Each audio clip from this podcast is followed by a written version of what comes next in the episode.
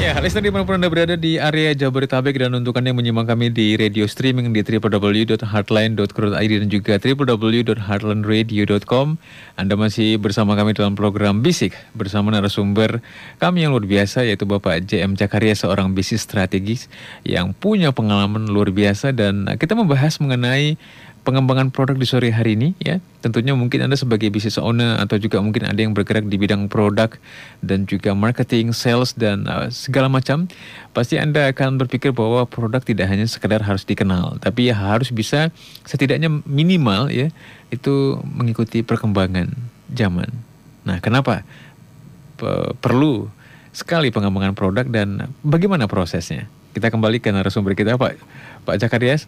Ini ya, menarik kalau kita lihat bahwa ternyata uh, pengembangan produk itu merupakan sesuatu yang penting dan tidak hanya sekedar uh, mengembangkan produk tapi harus ada value addednya, nilai tambah ya, kira-kira seperti itu. Nah, ya. ini bagaimana sebenarnya prosesnya uh, proses pengembangan produk ini terjadi, Pak Jakarias? Iya.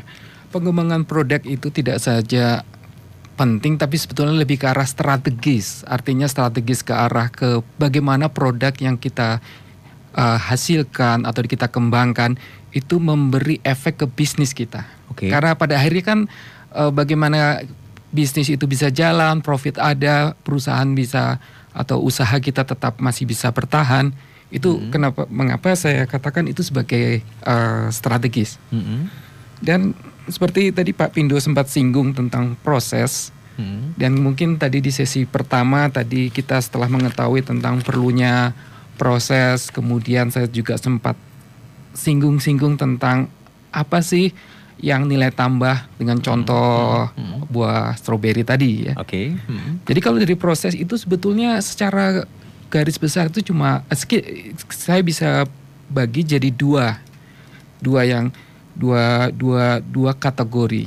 Oke. Okay. Jadi yang pertama proses pengembangan produk yang dari nol. Oke. Okay. Yang kalau mau kita langsung lihat itu paling gampang tuh di pabrik. Oke. Okay. Hmm. Dari pabrik uh, furniture. Furniture hmm. itu dari nol tuh artinya bahannya itu masih kayu yang masih gelondong atau yeah. kayu yang balok-balok itu hmm. yang yang belum ada manfaatnya. Okay. Kemudian proses uh, proses fabrikasi sampai ada nilai tambah kemudian menjadi kursi. Mm-hmm. Dan kalau ke sisi yang kedua, mm-hmm. kadang itu menyebabkan kadang masyarakat itu merasa bahwa kalau dari nol itu berarti terlalu skalanya terlalu besar, yeah, terlalu biasanya. kompleks. Jadi uh, akhirnya kompleks, uh. mereka berpikir ah buat apa sih kita perlu mm. uh, pengembangan produk? Mm. Nah, yang bisa pemborosan misalnya. Ya merasa wah itu bukan bidang-bidang saya kapan yes. saya jualnya gitu kan. Yeah. Nah, makanya kita bisa melihat ke ke kategori proses yang berikutnya. Hmm. Kategori proses berikutnya ada pengembangan produk dengan modifikasi. Oke. Okay. Jadi kalau saya tadi mencoba mengambil analogi uh, strawberry, oke. Okay. Kalau pengembangan produk dari nol itu hmm. artinya dari bahan dasar, hmm. uh, ada nilai tambah, kemudian menjadi produk. Oke. Okay.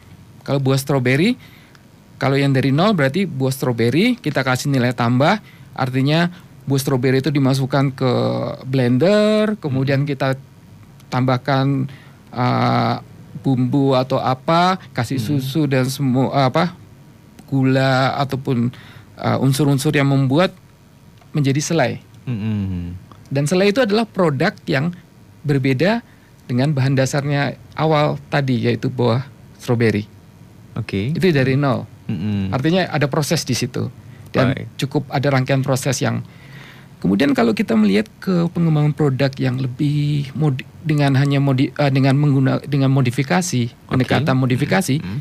dengan buah stroberi misalkan beli buah stroberi kita kasih nilai tambah mm-hmm. nilai tambahnya apa buat dalam bentuk kemasan yang disesuaikan dengan target tertentu. Saya kasih gambaran misalkan target tertentu ini misalkan untuk pekerja kantor yang mungkin masih bujang umur 25 sampai 32 yang mobilitasnya tinggi. Mm-hmm. Yang kalau saya bilang masih bujang itu artinya ya kebetulan misalkan yang cowok yang makannya itu ya yang ada aja. Kalau misalkan nanti udah menikah mungkin kan uh, uh, kebutuhan untuk masakan tuh ada yang nyediain. Yeah. Nah, dengan target misalkan target pekerja kantor yang umur yang masih bujang yang mobilitasnya tinggi, hmm. kita bisa beri nilai tambah buah stroberi dibuat kemasannya yang handy yang bisa dibawa, hmm. terus kemudian yang sekali makan. Hmm. Artinya secara uh, ada muatan edukasi di situ okay. bahwa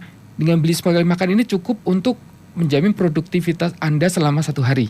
Hmm. Soalnya kalau misalkan kita ini saya katakan sebagai nilai tambah karena mungkin kita bisa lihat di supermarket itu ada jual buah stroberi yang kayak tempat plastik yang kayak nasi kuning itu hmm. kan kalau misalkan itu kalau misalkan kita lihat ke arah target yang target baru yang seperti uh, pekerja kantor yang bujangan dan apa yang mobile hmm. itu kadang kalau bawa uh, satu kan satu tempat plastik yang itu terlalu besar sisa repot uh -uh. itu kan menjadi membuat mereka mikir ah buat apa saya bawa kok repot-repot yes. nah ini ceruk uh, ceruk atau niche market yang bisa digarap hanya dengan modifikasi mahalnya okay. mahalnya ide itu sebetulnya di situ.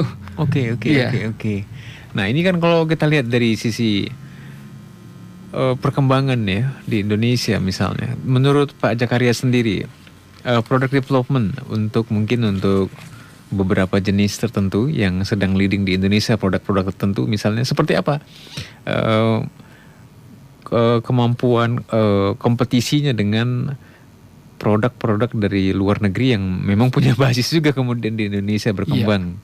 Seperti apa pandangan Pak Zakaria?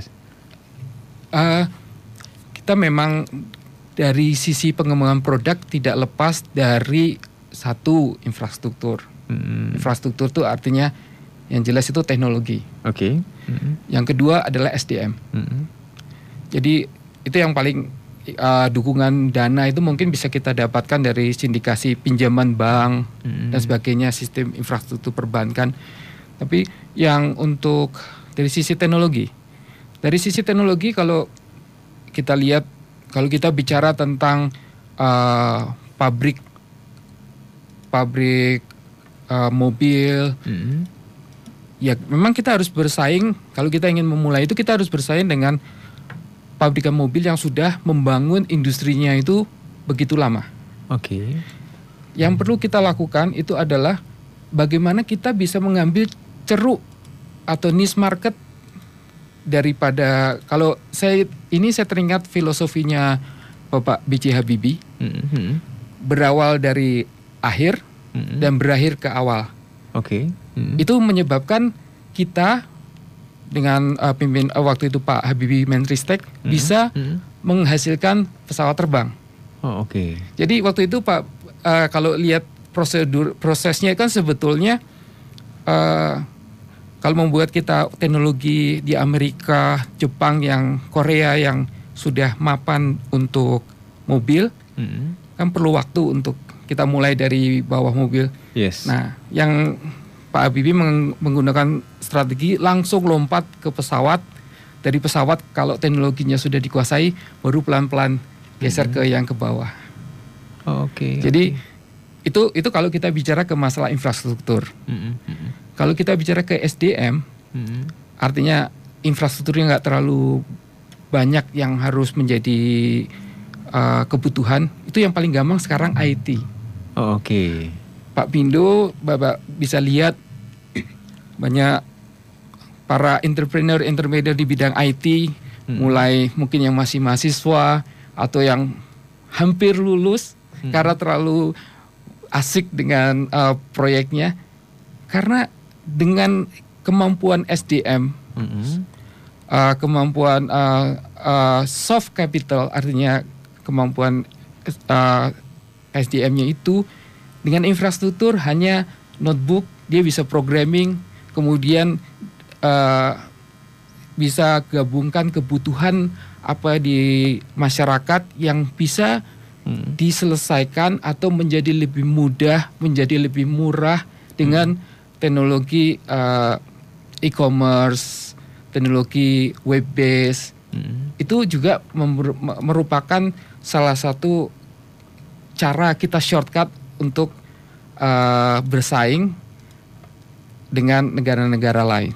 Baik, apalagi negara-negara lain uh, punya hal yang memang belum dimiliki Indonesia, misalnya dari aspek teknologi ya.